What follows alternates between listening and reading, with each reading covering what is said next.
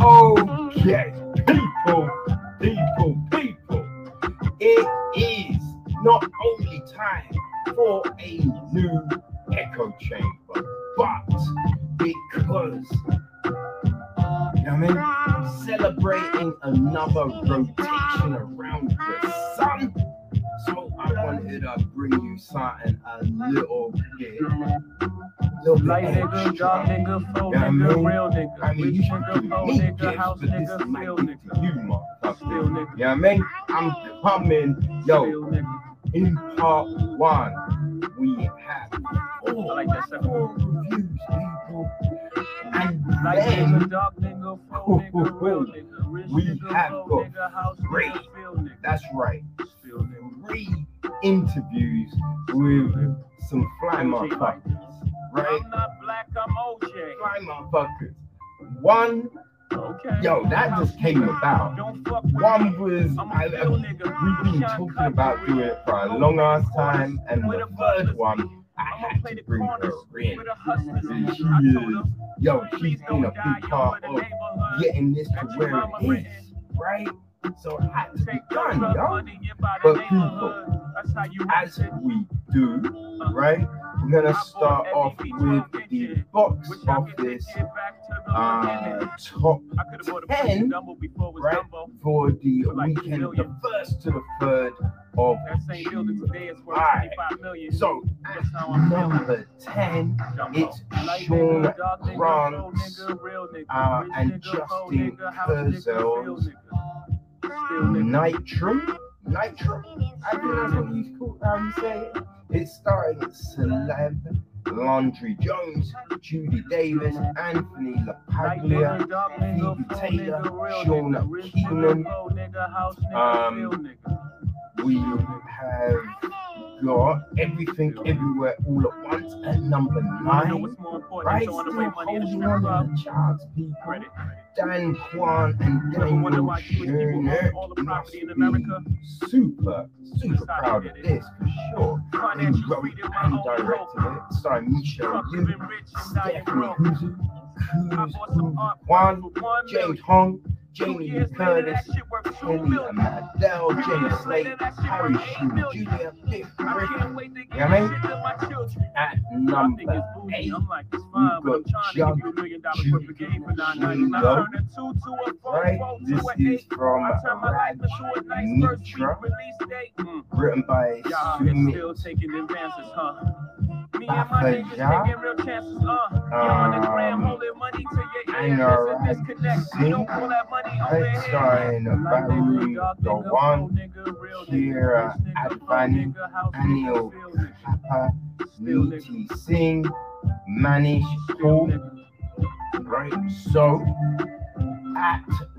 number 7, we looked at this a few weeks back. It's Good Luck to You, Leo Grande, right? From Sophie Hyde and Katie Brand. Got Emma Thompson, Daryl McCormack, Isabella Lafland, Les Mebe Lester, Lenny Beer, Karina Lopes, and Charlotte Ware. They actually touched on this in one of the interviews. Right, at number 6, it's The Black Phone, right?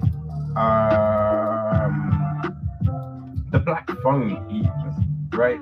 From Scott Derkinson, right? He co-wrote with C. Robert Cargill, and it's based on a Joe Hill short novella, as you will. Right, starring Ethan Hawke, Jeremy Davis, James Ransom, Mason Thames, Madeline McGrath, right? Which then brings us, people, to our top 1. So at number 5 is Lightyear. So this is from Angus MacLean. It is written by MacLean and Jason Hidley. And we've got a voice cast: Chris Evans, Keith Palmer, Dale Souls, Taika Waititi, Peter Song, Uzu Adam Brolin, James Brolin, Mary McDonald Lewis, Efren Ramez, and Isaiah Woodlock Jr. At number 4, we've got the new Jujun from Colin Trevorrow, a third installment of the Jurassic Park trilogy. He co-wrote with Emily Carmichael, and we've got Chris Pratt, Bryce Harris, Bryce Dallas Howard, Laura Dern, Samuel B. Goldwyn, DaWanda Wise, Isabel Sermon, Omar Sy. At number 3, it's another great joint. It's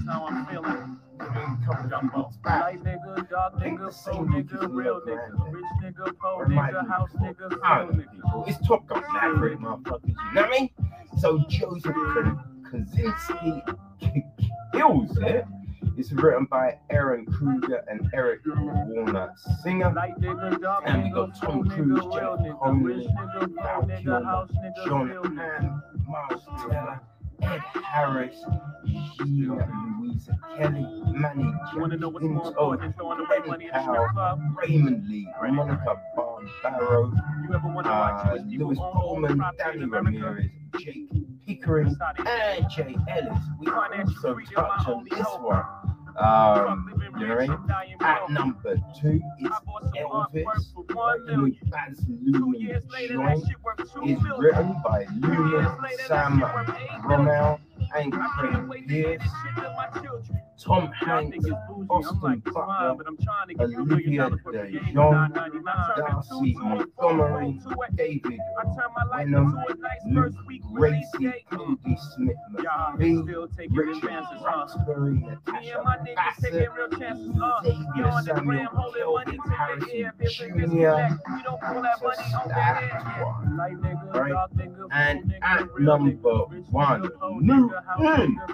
at number 1, it's Minions 2, The Rise of Gru. So, Kate Balda, Brad Abelson, and Jonathan DeVal direct, written by Matthew Bizzle and Brian Lynch, Steve Carell, Pierre Coffin, Alan Arkin, Taraji P. Henson, Michelle Yu, Julie Andrews, Russell Brand, Jean-Claude Van Damme, Dolph Lundgren, Danny Trejo, Lucy Lawless. I didn't even expect to see those motherfuckers on the RZA. Yo, Steve Coogan, Will Arnett, Michelle Michael Bat Beatty, and Johnny Magaglio, Jimmy O. Yang. This is a crazy voice cast. Alright, well, there you go. That's our top 10 films, right? And remember, people, this is a four-parter. But let us get into this week's review.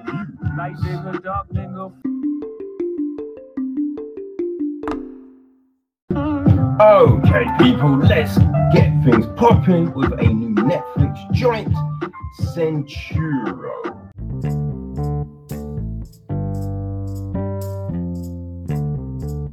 So I was looking for something, you didn't have to think, a little action, right? You know, something fun. So, people, I checked out Centauro. I think that's how you pronounce this. It's Centauro, Centauro, right? It's a remake of a 2017 film called A Burnout from director Jan Guzlan, right? This new film, it is directed by Daniel Calapasaro. It is written by, actually it looks like Guzlan came back to write this one, along with Guillermo Lemans and Simon Mutiero. It's based on a book from Jeremy Guz. Okay, so it is produced by Gail Nawal, executive produced by Laurent Bouduns and Adria Mons. It is line produced by Louise Mallet. Cinematography is Jesu Inchesiku. Edited by Antonio Frutos. Casting is Miria Yarez. Production design is Anton Laguna. And the film, it is starring Alex Munna as Rafa. We have got Begoña Vargas as Natalia. The mother of his child. Let's say that. His son is... I think his son is Matteo. I think it's Matteo. Fuck. God damn it. Who's played by Abraham Perez Fernandez. We have Carlos, one of the drug barons, who's played by Edgar Vitorino. Carlos Bardem plays Bureau, another drug cartel personos. We have Jairo, played by Sebastian Contescu.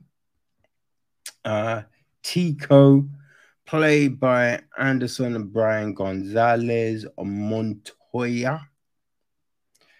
Cortez, Rafa's friend, played by Dola Selamuni. Valderrama, played by Big Luis. Regina Cotaz, played by Patricia Vico. She's the racing team owner. Alan Morales, played by Ruben Cortez. We have Nelson, played by Guillermo Munez Torres. Tony, played by Ruben Santiago Cortez. And Comisario Garcia, played by Pedro Casablanca. Okay. Now, the gist of the film, people, is this. Addicted to strong emotions and speed, Rafa struggles to become a professional motorcycle racer until he discovers that his son's mother owes a debt to drug traffickers. To keep his family safe, Rafa decides to put his talent as a runner at the service of the criminal organization.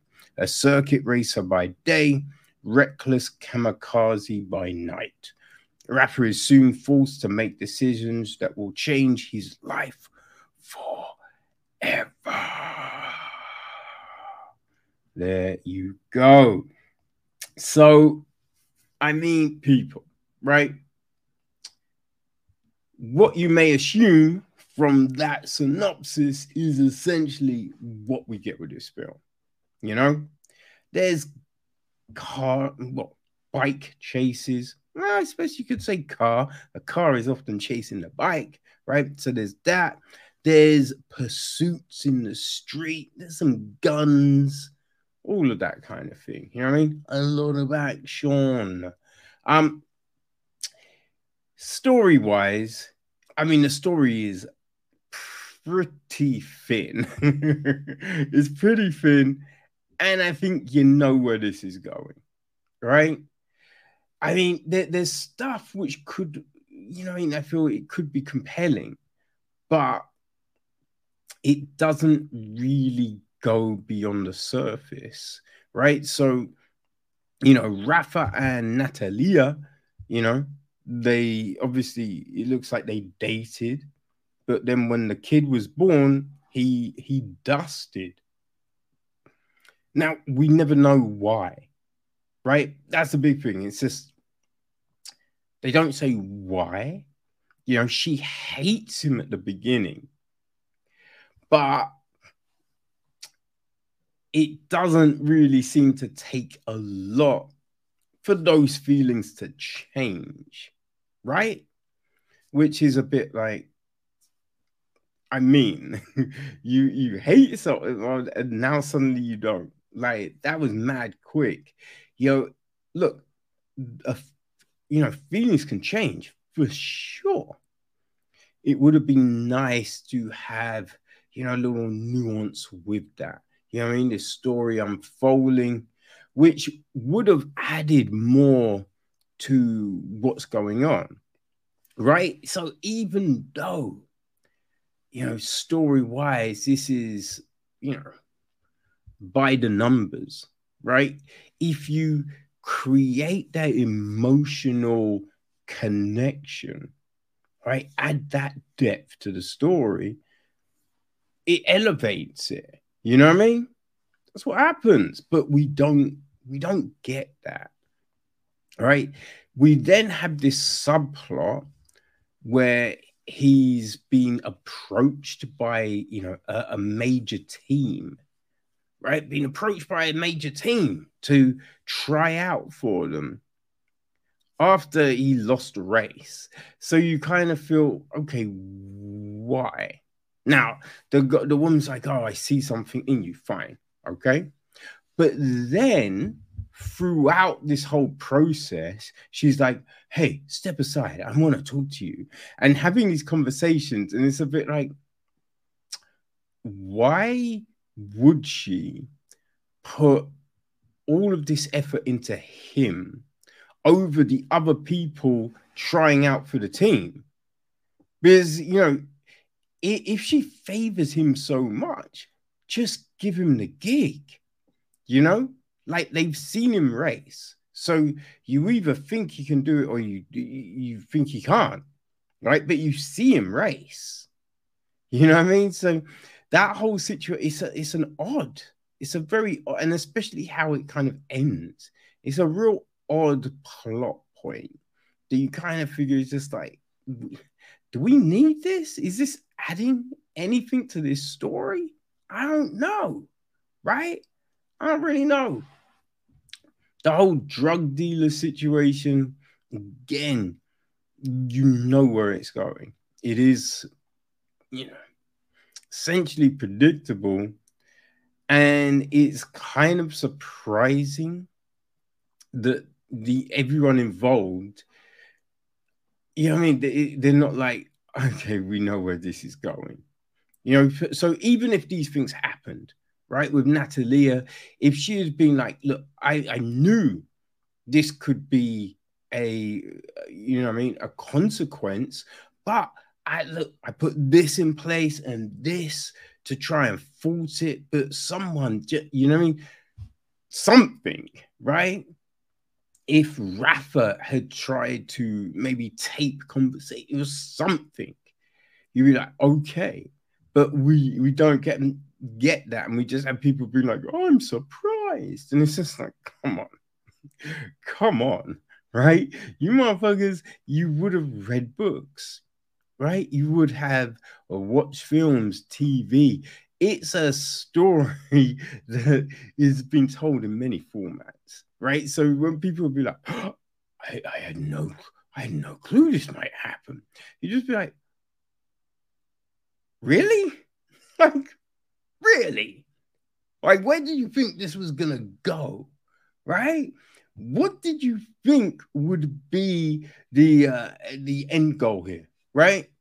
Huh? You know, it's always a little bit baffling, ain't going to lie, right? So you get all of this.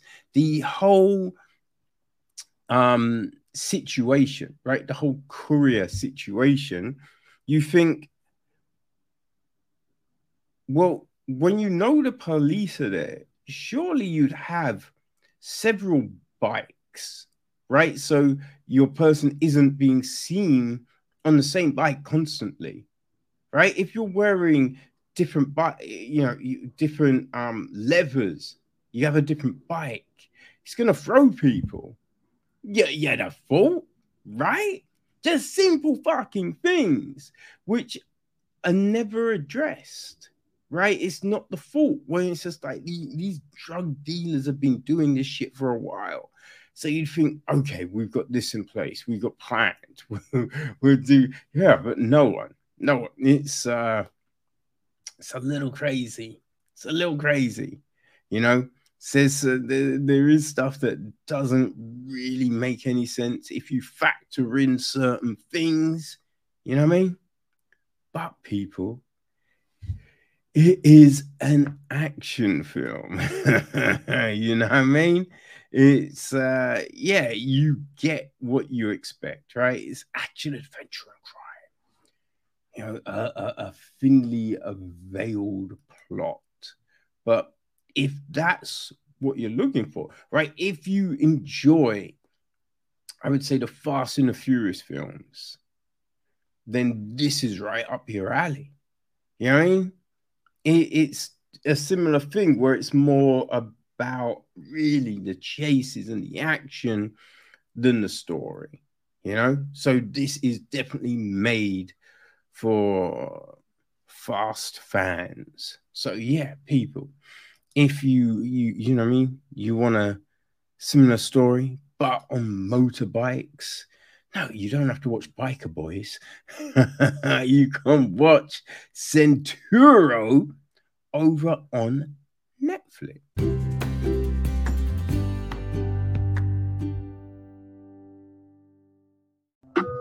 Next up, people, we got a new Shudder joint. It's called On the Third Day.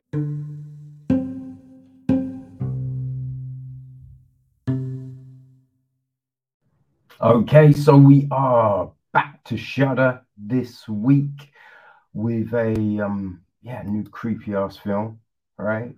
It's called On the Third Day. It is directed by Daniel de la Vega and is written by Alberto.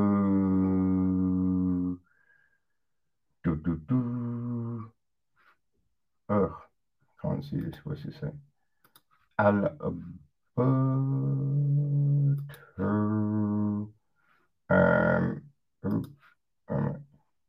Fask. Alberto Fask? Yeah. And Gonzalo Ventura. And it's an adaptation from a book. Right. It is produced by La Vega, Nestor Sanchez Soto, Hello, and Ornella Vitone. Music is from Luciano Ontitti. Cinematography is Marino Suarez. It's edited by Martin Blusom, La Vega, and Guligatti.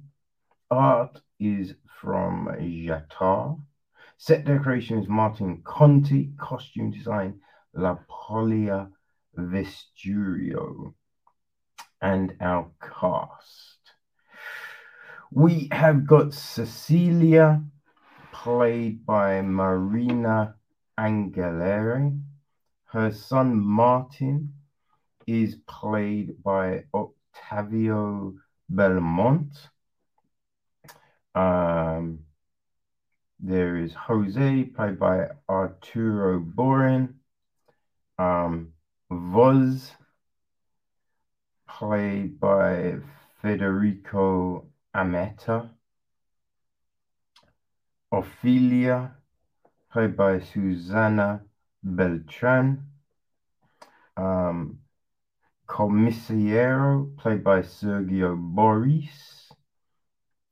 Fernando is played by Diego Simonesi. Herman is played by Lutorio Delgado. And El Antero is played by Mathias Domizzi. Okay. Now, the gist of this film is while on...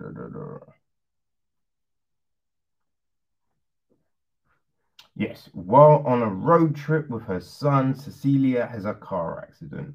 3 days later, she finds herself wandering a lonely road with no sign of her child and no memory of what happened since the crash.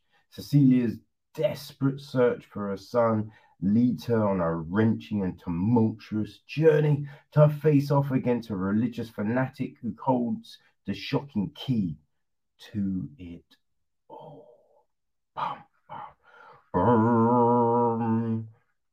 So yeah, this, you know, we see a few things at the beginning, right? We see Cecilia and Martin, you know, having a nice little thing, going on this road trip. We see the vicar, right? The priest. Well, we see an old man, you know, get a phone call. And it's just like, you got to do a thing.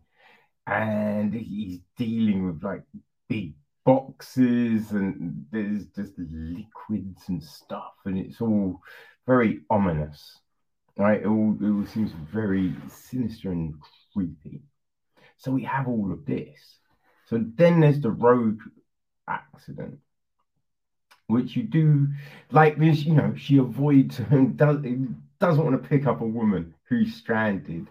Ow. I mean, you definitely be a little cautious, but yeah, she just drove on by, a little cold. But yeah, this accident happens, and the next thing you know, she's in a room only wearing a jacket. Her top is gone for some weird reason, and she then runs out, wandering the woods until she stumbles upon an old couple who help her, right? And so you are kind of wondering what is happening, what's going on. Like this old man, he seems like he's definitely a part of it, seems very menacing. So you were very curious, you know, there's a big weird situation with her ex-husband. So there's a lot happening and you're wondering, how does this all play? How does it all come together? So I think, you know, the way the story folds, it's not bad, right? It's a little sedate. You're not rushing things, but the pace seems fine. You know, we got some nice cinematography happening. The one bit of camera that I didn't feel was needed was towards the end when the old man's in the room, right? And it's spinning around. Like, I don't really feel we needed the spinning, you know what I mean? But yeah, so that happens. And it's all a little, you know, it's building up. You know there is something. You know there is something big. Now, the reveal, right? It's not a bad reveal because it's not what I expected. It's for sure it's not what I expected. But the only problem I felt was, if that is the case, what's the situation at the start, right? Because, yeah, shouldn't there be more trouble, right? That's the only thing. It's just like, if we're saying that this is the thing, right? And it's not bad. I'm digging it. But there's all of these other interactions where you think, oh, if that was the case, why didn't this happen there and there and there? And there? You know what I mean? That's the one thing. And it just, because, yeah, when you get the reveal, it is like, ooh, nice. Then, but then straight away, it's just like, hold the fuck on. Yeah, and that's the problem, man. You don't want that. What? You know what I mean? You'd be like, yes. You want to keep people on that. Yes, that was interesting. That was good. That was good. I didn't see that one coming. You know what I mean? And yeah, so there are these crazy plot holes, which is a shame. It is a shame. But it's not a bad story. Really good makeup, you know what I mean? Because you really do see the fatigue and the despair and everything like that on Cecilia, right? That's handled real well. The whole losing the top, I don't understand what that was. Look, there was no real need. Because what my man wanted, he could have got to with the top on. Yeah. You're just like, what? Why did that happen? And also because I had a feeling he didn't even want what's underneath. You feel me? So yeah, that was an odd one. That was very odd. But yeah, just, the plot holes hurt this. But it's still not a bad tale, as it were. Very creepy, but not too crazy on that regard. So yeah, if you don't want the crazy frights, but you feel like a little bit of edge, then The Third Day is probably for you, man. It's on Shudder, right? So yeah, I'd say it's worth a look. I'd say it's worth a look.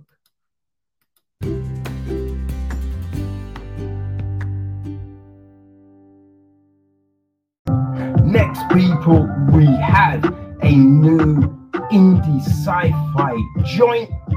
It is Rubicon.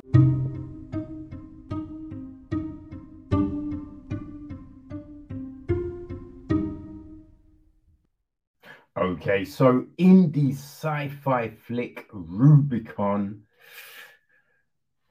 Now, we have gone down this road before, right? But it was like, oh, what can Magdalena Lucic bring to this kind of story, right? She directs and she co-writes with Jessica Lind and Elizabeth Schmind. It is produced by Klaus Graf, Loredana Rehakampf, and Andrea Schmunt. Okay. Music is from Daniel Helmer, Wolf, Maximilian Leibich. Okay, cinematography is Zayas Khan and Andreas Talhammer. It is edited by Anna Huss and Christopher Luidi. Production design is Johannes Moik. Art direction is Robert Heuschstugu.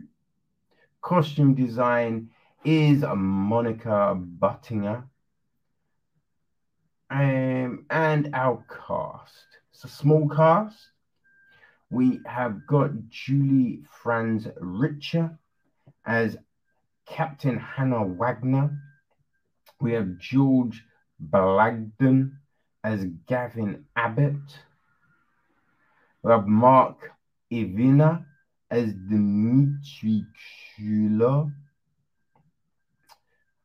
We've got Nicholas Munu as Philippe Jensen, Daniela Kong as Tracy Sato. We have Konstantin Frolov as Danila Krolo, Dimitri's son. Hannah Rang as Kumpf. We got Labicia Gushik as Sergio and Johannes goes back as Little Kumpf. Right. Stephanie Cannon is also Esther. Okay, so the gist of this flick, people, it is, yeah, it's simple, right? The events follow a catastrophe on Earth. The planet is covered in a toxic fog. The crew in the space station Rubicon must decide whether to risk their lives to get home and search for survivors or stay safe in the station's algae symbiose system. Right, so essentially the space station is using algae to produce oxygen, you know?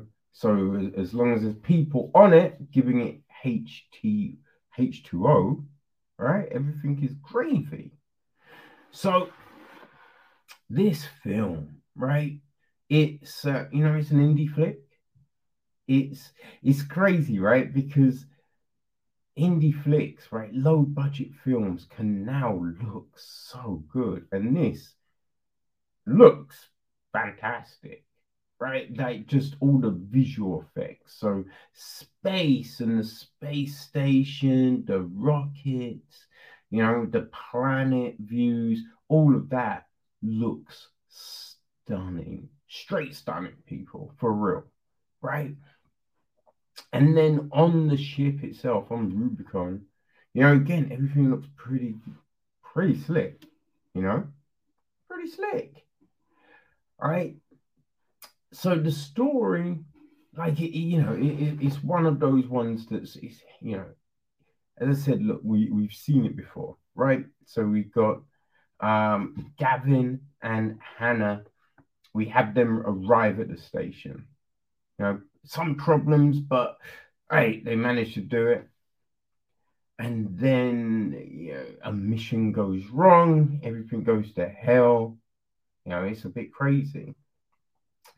You know, it kind of takes, doesn't take a while to get going, but it takes a while for like the real kind of situations to kick in.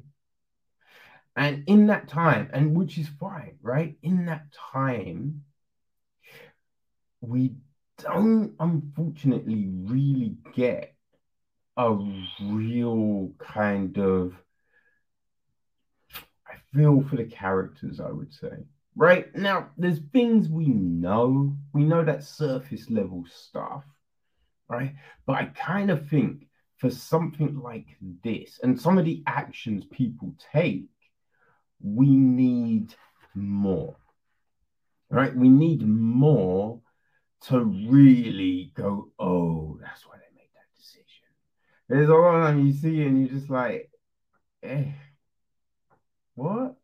Right, and here's the thing.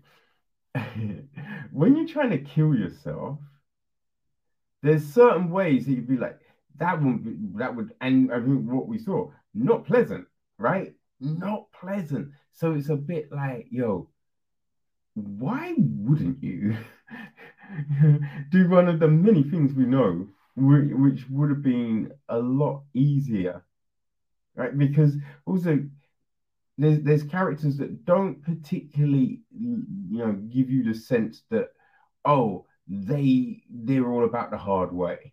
You know what I mean? Like, you kind of feel if there's an easy way of doing something, yeah, that's them. That's them, you know? So it's a little bit, and that's the thing, I think with more exploration of these characters, I think there's these moments that would have really stuck even more. You feel me? Right? We have the obligatory love situation, right? And even in that, which is, it kind of comes out of nowhere, right? Kind of comes out of nowhere. Now, when people have been in close confines for a long period of time, you get it, right? We've seen it You may have lived it. It's something we know. We know this happens. Technically, though, they've been there for a month. So it's not a crazy long amount of time, you know? But, yeah, you know, when they're in this situation, there's still no... Like, you kind of think, why wouldn't you... Surely you'd have had that conversation, right? And there's certain things they just don't talk. They clearly have not spoken about, because you get these reactions and things later on. It's just like, okay, right? That feels a bit odd, right? How is it you haven't had that? Like, what are you doing? I mean, there's things they could be doing, right? But in the afterglow, you know, in the other time, there's things that you'd have thought you would talk about, and they clearly do not. I would say there's a nice little twist with the corporation. That was all right. That wasn't bad. I enjoyed that. You know, acting was solid. Yeah, the acting was solid. You know, it wasn't terrible. I just think, yeah, with this, it's just some of these issues with the script, you know, with the way these people act, right? And, you know, like, people are doing things and you're like, fine. But how would I know, right? Because you don't get a sense of these characters, really. So it's just like, you know, when they do these things, you're like, oh, yeah, I can see, yeah, why wouldn't they, right? That, whew, yeah, of course. And so it's it doesn't maybe carry the punch, which it could do. You know what I mean? I think that's the big thing here. That's the big thing. No, but not a bad flick, I would say, right? If you enjoy the Twilight Zone, you know what I mean? I think the Outer Limits, this would work, you know, because it's not a groundbreaking story, but it's okay, right? It's okay, it's unoffensive. You know, we get things happen and you can be like, ooh. It's just, yeah, you're not going to be like, oh, man, I felt for that character. Like, oh, really hit me when they did this thing. Because yet we don't have that emotional connection, unfortunately. You know? But it is now available on all your favorite VODs, people. So if you're, you know, in the market for a, you know, little indie sci-fi flick, like a space station story, like an end of the world story, then Rubicon could be the joint for you.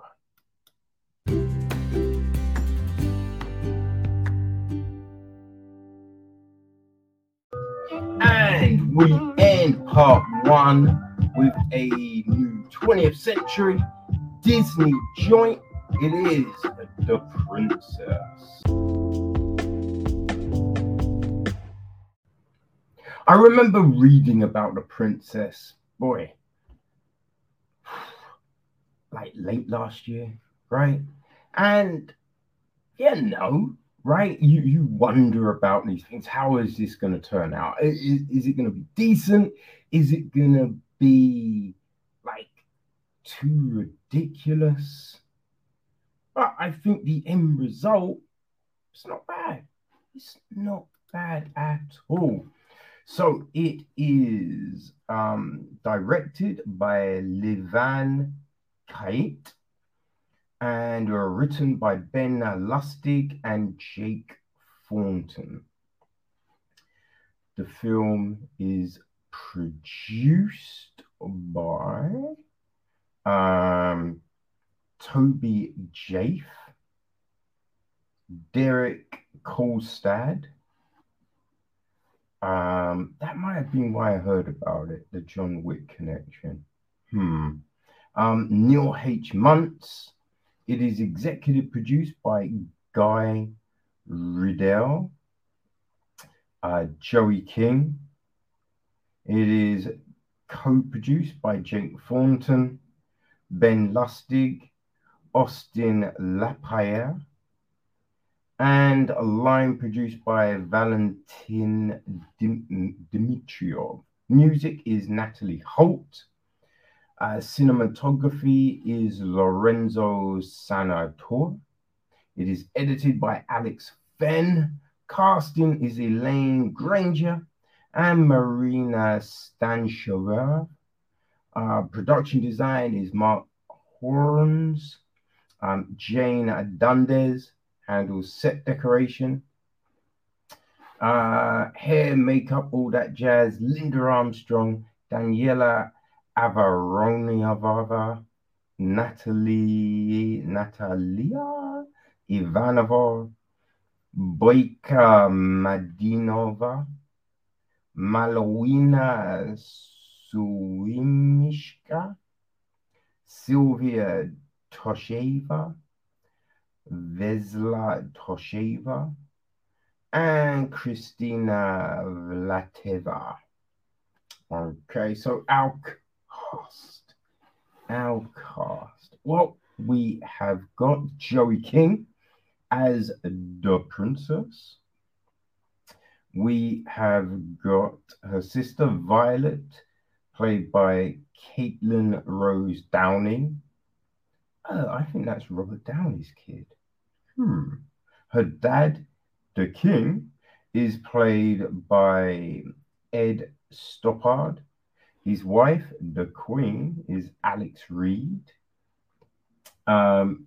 We have got the maniacal prince, played by Julius, played by Dominic Cooper. I knew I recognized him, Martha. I'm thinking, how do I recognize that person? Right, Moira is played by Olga Kurylenko. We've got Kai, played by Christopher Camiasio. His daughter Lynn is played by Veronica Nuko. We've got the young version of the princess, played by Aliguera du Toit.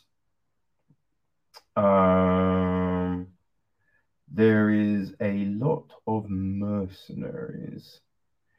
Their leader is played by Antonio Davidiv.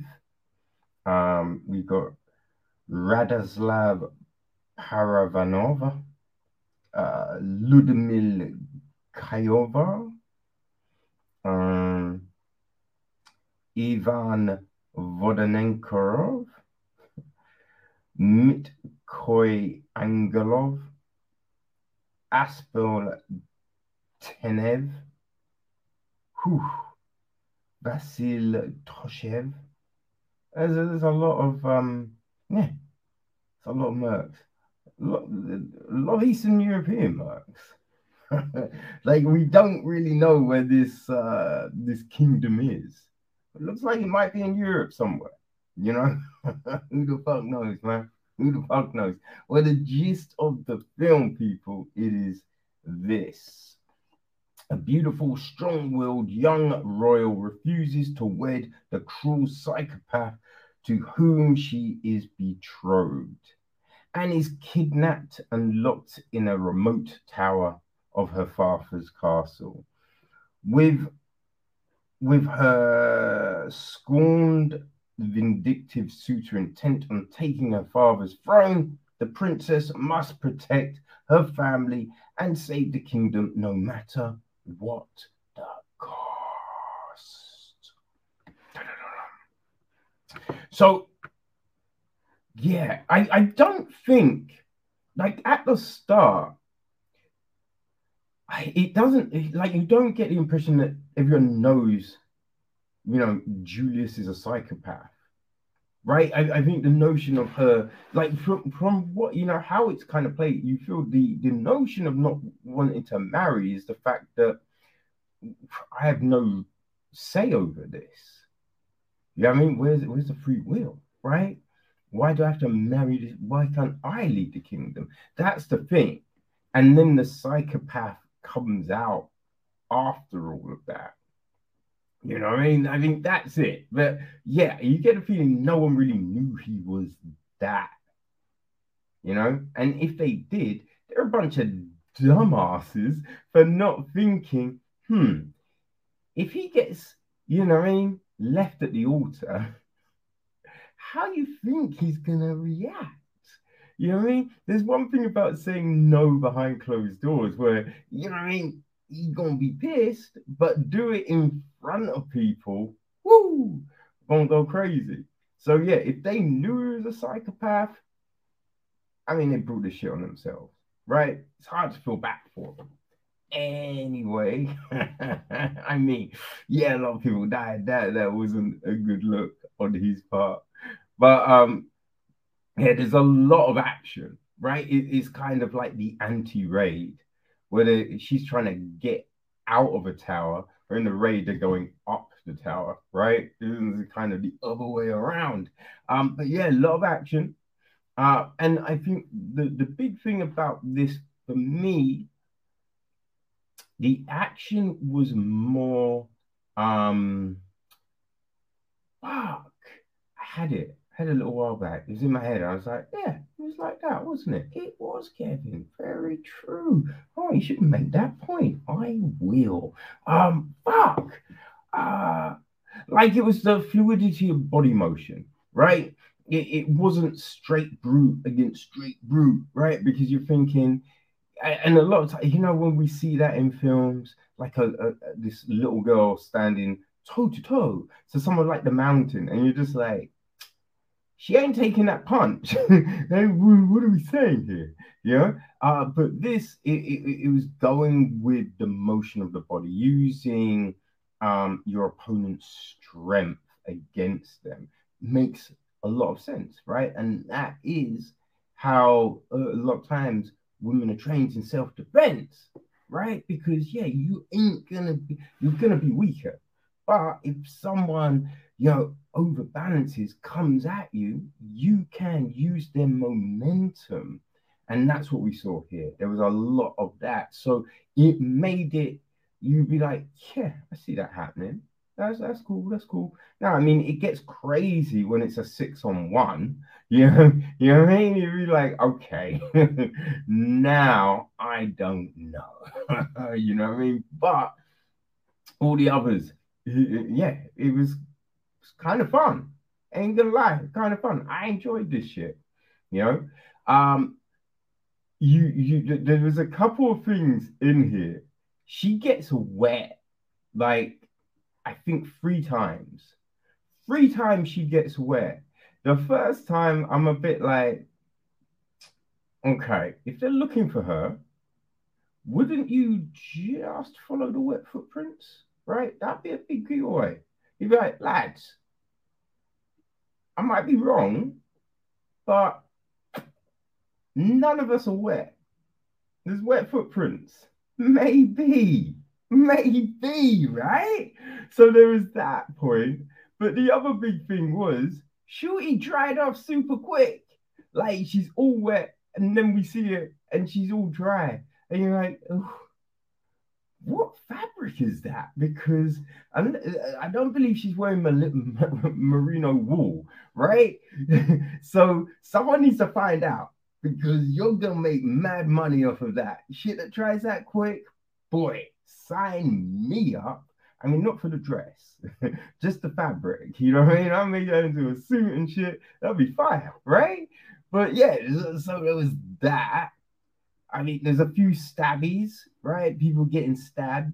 And then that not really like slowing them down properly. And when you see what this chick, she goes through, there are bits like, okay, right? As far as I'm aware, this is all happening in about a day. So I don't know if someone will be able to fight. Like at the end of all of that, that's a lot. You know what I mean? That's a lot. But, you know, I mean, this is the thing. You have to, there needs to be a lot of escaping of reality, right? You can't look at it and be like, okay, I don't know. And this is a great thing, because sometimes I can't do that, right? I get thrown out and I'm just like, yo, that makes no sense to me, man. What's happening? What the hell is happening? But for this one, yo, I was down. I you know what I mean? I was able to be like, yo, I get that don't make too much sense, but it's all good. It's all good. It's one of the funny things. There's a few funny things about this film, right? Because, you know, they tried to make it a little diverse, right? And that was one of the big things. Julius is mad because, you know, the king has opened up the kingdom. But it's not like there's a load of peoples, you know what I mean, that are different up in the spot. There's like maybe five, and you'd be like, oh, you're pissed about that? Like, come on, man. You know what I mean? That's nothing. And then we have that thing where Lynn and her dad, right? They taught the princess, you know, fighting skills, you know, from the Orient, right? But you add that bit where, you know, I mean, someone's teaching, the other person's a student, and then eventually they are able to be victorious, right? And it's just a bit like, no. Like, there's just not enough time. Not enough time, you know what I mean, for someone to be able to then beat the master, right? And look, we've seen it so many times, right? I think when you look at cats like Matt Serra, you know what I mean? And, you know, even Eddie Bravo too, you know what I mean? Like, they will tell you that, you know, then when they're rolling up against someone like John Jack Machado, right? They're not winning. You know what I mean? They're not necessarily winning. But they're not getting tapped out in a second, like when they were white belts, right? They're holding their own a little bit better. But, you know what I mean? When someone has acquired so much knowledge, it's just like, yo, trying to catch up. That's some craziness. Now, as we see, like Eddie Bravo, right? He'd be, was it Rolo? Roller Gracie? Hoyler Gracie? I think it was Hoyler Gracie. I think he beat Hoyler, which was fucking insane, right? But it's like, that was a huge thing. But it's not like he was, you know, it's not a, Eddie Bravo was so fucking high level, son, right? But there's levels, and he will tell you there are levels to this shit. The same with Sarah, right? I think Sarah was,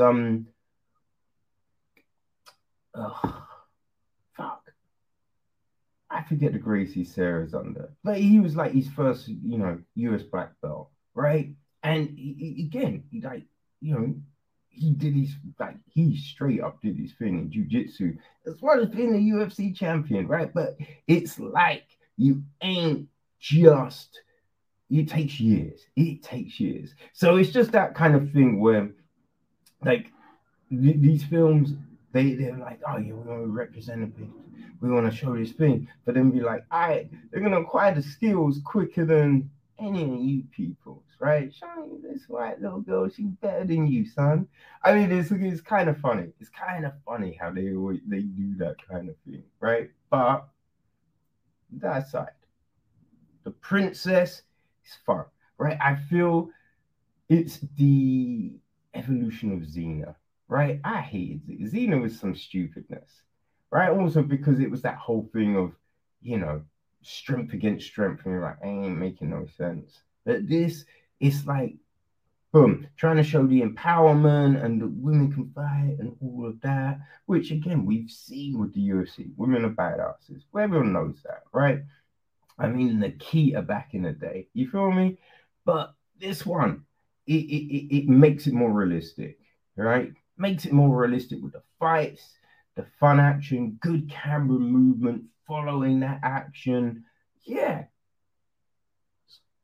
If you like Xena, if you like Buffy, right? them films, them, you know, those shows, then yeah, I think The Princess, boom, you're on that. You're going to be on it. You're going to enjoy it. It's fun as fuck. It's fun as fuck, you know? I mean, the king who's meant to, like, one thing, because we see a lot of flashbacks, right? And the king is meant to be like this benevolent, like wise, real, sincere motherfucker. And then some of the, like, the ignorance, some of the things he's like saying in the flashback, you'd be like, I don't know if that's the same dude, right? He's coming with a different energy here. But yo, you know, yeah. It's some of the craziness in the writing, but yeah, no, I enjoyed it. As I said, look, if you like, you know, Xena, Buffy, all them kinds of things, then, you know, The Princess is for sure gonna be for you. All right, it's Disney Plus. I think it's in the Star brand, like the Star tile. Yeah, I think that's where it falls. You know what I mean? So yeah, you can find it there. It's a shame they didn't end with the original White Wedding. You know, very fitting song to throw up in there, but yeah. I would have put in the original, because the original is the best, you know what I mean? But yeah, people, The Princess.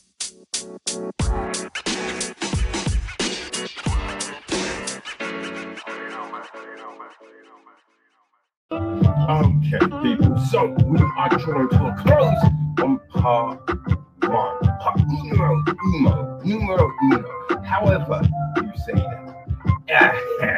So as we do, we're going to take a little look at what's happening in the world of films, people. All right, so first up, we know that Zoe Kravitz is making her directorial debut. She's stepping behind the camera. So she's got a film coming called Pussy Island, and it's starring her boyfriend, right, Channing Tatum, which, you know, hey, that can go well, right? Sometimes it might end with people being like, why can't I be in my fucking film? But we'll see. Right, Kravitz co-writes it with E.T. Feigenbaum. And it's produced by Kravitz, Bruce Cohen, and Tiffany Pearson. Right? The film is about a Los Angeles cocktail waitress, Frida, who skillfully maneuvers her way into the inner circle of philanthropist and tech mogul Slater King. Joining an intimate gathering on his private island, she soon senses there is more to this island than meets the eye. Right, so Tatum, he plays King. Naomi Ackie plays Frida. Also, we've got Christian Slater, Ali Shawshank, I love Ali Shawshank, Gina Davis, Hailey Joel Osment, Kyle McLaughlin, right? As well as Simon Rex, Adria Arjona, Liz Carabel, Sierra, Levon Hawk, Drew Mullen, Saul Williams, and Chris Costa. All right. So, there's a new joint called Mother's Milk, which will be hitting us soon, right? It is directed by Miles Joyce. Co-wrote it with Madison Harrison, Dylon, Cooper Penn, Norm Lewis, and Karen Albridge, starring the film along with Hilary Swank, Jack Rayner, and Olivia Cook. Right? And it says the story follows a journalist who, after the murder of her estranged son, forms and this forms an unlikely alliance with his pregnant girlfriend to track down who's responsible for his death. Together, they confront a world of drugs and corruption in the underbelly of their small city in upstate New York, where they uncover an even darker secret. It could be good, right? It's always a bit of a ridiculous premise that, yo, these two people with no experience are able to, like, unfold this craziness. But fuck it, let's see, right? Let's see. So James Gray has a new joint coming called Armageddon Time, right? It's due to drop limitedly on the 28th of October, and then worldwide on the 11th of November. When there's anything dropping in October, it does make me wonder, be like, yo, does that mean we might get a little premiere at the London Film Festival? Who knows? But we will see. The film stars Anthony Hopkins, Jeremy Strong, and Anne Hathaway. And it's about a young boy and his best friend and how he's moved to a private school away from his friend, opens his eyes to his privilege and the inherent unfairness of the world. Taylor Kitsch is making his directorial debut with a film called Thesis, right? It follows three friends in Detroit who accidentally interrupt a drug run. Peter Berg is producing the film. Nia Da Costa has a new joint, which she is writing and directing. Right, they say it's a reimagining, right? So, there was a film by Henrik Ibsen called Hedda Gabler, and so it's a new interpretation of this, right? So it says the story follows a woman as she navigates a house she does not want, a marriage she feels trapped in, and an ex-lover who has reappeared in her life. You want to know what's more important? Throwing away money in a strip club. Okay. So, right? Drawn to a close people. Bobby Pharrell has a new film called Champions, which is a reimagining of a Spanish film called Camp Corners, right? So it's due out next year, 24th of March, to be precise. Starring Woody Harrelson, he plays a minor league basketball coach who manages a team of players with intellectual disabilities. It's also starring Caitlin Olsen, Ernie Hudson, Chick Marvin, and Matt Cook. We also have a film called Barbarian, which will be dropping on the 9th of September. This one, it stars Bill Skarsgård and Georgina Campbell, right? A young woman who arrives at her Airbnb late at night, only to find that her rental has been mistakenly double booked, and a strange man is already staying there. Against her better judgment, she decides to stay the night anyway, but soon discovers that there's more to be afraid of in the house. Okay, we'll see, all right? So, we've got a new film called Devotion. This one's also changing its release plans, right? It's been pushed back. 23rd of November, right?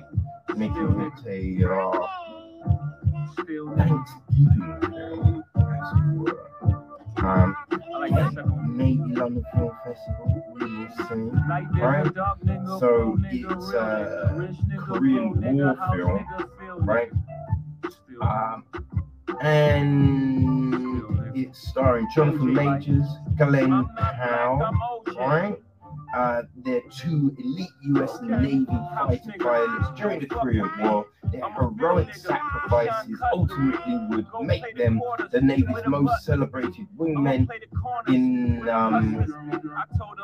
history. It's a true story, right? By J.D.